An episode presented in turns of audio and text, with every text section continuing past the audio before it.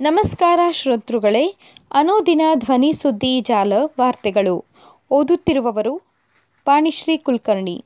November ಇಪ್ಪತ್ತ್ಮೂರು ಬುಧವಾರದ ರಾತ್ರಿಯ ವಾರ್ತೆಗಳ ಮುಖ್ಯಾಂಶಗಳು.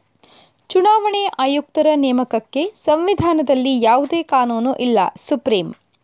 ಮುಂದಿನ ವಾರದಿಂದ ಸುಪ್ರೀಂ ಕೋರ್ಟ್ನ ನಾಲ್ಕು ವಿಶೇಷ ಪೀಠಗಳ ಕಾರ್ಯನಿರ್ವಹಣೆ ಸಿಜೆಐ ಗುರುವಾರದಿಂದ ನಂದಿನಿ ಹಾಲು, ಮೊಸರು ದರ ರೂಪಾಯಿ ಎರಡು ಹೆಚ್ಚಳ.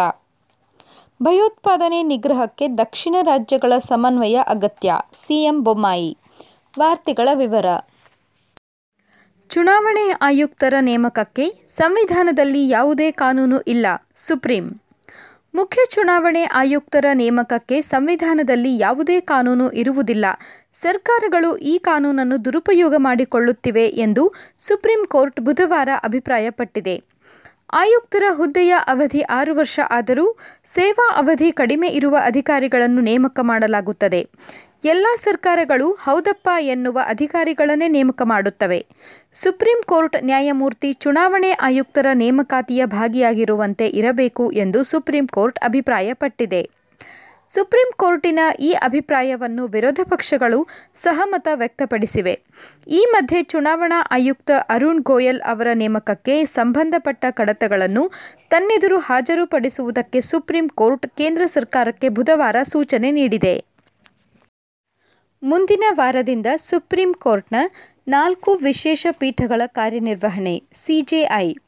ಕ್ರಿಮಿನಲ್ ಪ್ರಕರಣ ನೇರ ಮತ್ತು ಪರೋಕ್ಷ ತೆರಿಗೆ ಭೂ ಸ್ವಾಧೀನ ಹಾಗೂ ಅಪಘಾತ ಪರಿಹಾರ ಸಂಬಂಧ ಸಲ್ಲಿಕೆಯಾಗುವ ಅರ್ಜಿಗಳ ವಿಚಾರಣೆಗಾಗಿ ಸುಪ್ರೀಂ ಕೋರ್ಟ್ನ ನಾಲ್ಕು ವಿಶೇಷ ನ್ಯಾಯಪೀಠಗಳನ್ನು ರಚಿಸಲಾಗಿದ್ದು, ಇವು ಮುಂದಿನ ವಾರದಿಂದ ಕಾರ್ಯನಿರ್ವಹಿಸಲಿವೆ ಎಂದು ಸುಪ್ರೀಂ ಕೋರ್ಟ್ನ ಮುಖ್ಯ ನ್ಯಾಯಮೂರ್ತಿ ಡಿವೈ ಚಂದ್ರಚೂಡ್ ಬುಧವಾರ ತಿಳಿಸಿದ್ದಾರೆ. ಈ ನಾಲ್ಕು ಪ್ರಕರಣಗಳಿಗೆ ಸಂಬಂಧಿಸಿದ ಅರ್ಜಿಗಳನ್ನು ತುರ್ತು ವಿಚಾರಣೆ ಪಟ್ಟಿಗೆ ಸೇರಿಸುವ ಸಲುವಾಗಿ ವಕೀಲರು ಕೋರ್ಟ್ ನಂಬರ್ ನಾಲ್ಕರ ಬಳಿ ಸರತಿ ಸಾಲಿನಲ್ಲಿ ನಿಂತಿದ್ದರು. ಇದನ್ನು ಗಮನಿಸಿದ ಅವರು, ನಾಲ್ಕು ವಿಶೇಷ ನ್ಯಾಯಪೀಠಗಳನ್ನು ರಚಿಸುತ್ತಿರುವುದಾಗಿ ಹೇಳಿದರು. ಗುರುವಾರದಿಂದ ನಂದಿನಿ ಹಾಲು, ಮೊಸರು ದರ ರೂಪಾಯಿ ಎರಡು ಹೆಚ್ಚಳ.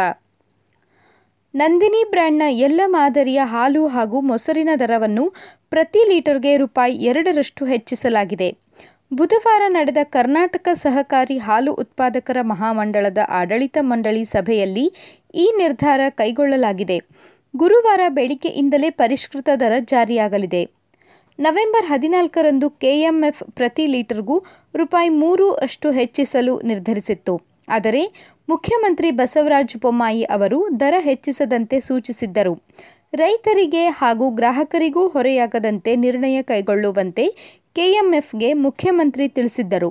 ಈ ಸೂಚನೆ ಅನ್ವಯ ಸಭೆ ನಡೆಸಿ ದರಗಳನ್ನು ಪರಿಷ್ಕರಿಸಲಾಗಿದೆ.